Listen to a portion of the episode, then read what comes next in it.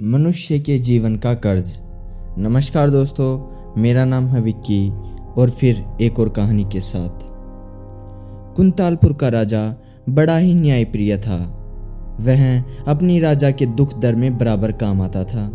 प्रजा भी उसका बहुत आदर करती थी। एक दिन राजा गुप्त वेश में अपने राज्य में घूमने निकला।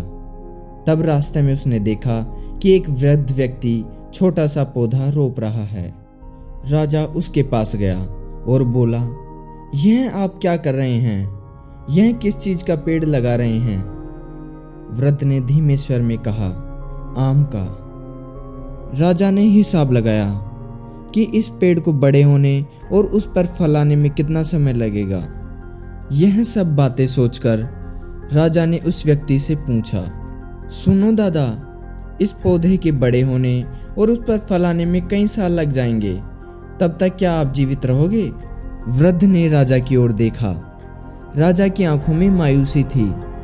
वृद्ध ने राजा के बारे में सोचा कि यह वृद्ध ऐसा काम कर रहा है जिसका फल उसे नहीं मिलेगा।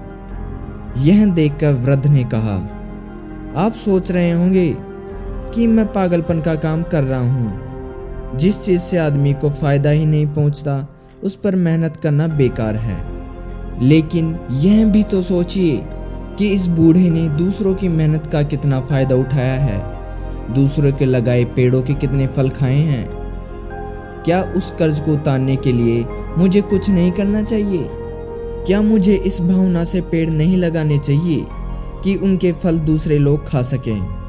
जो लोग अपने लाभ के लिए ही काम करते हैं, वह तो स्वार्थी वृत्ति के मनुष्य होते हैं। वृद्ध की यह दलील सुनकर राजा प्रसन्न हुआ। आज उसे भी कुछ बड़ा ज्ञान सीखने को मिला।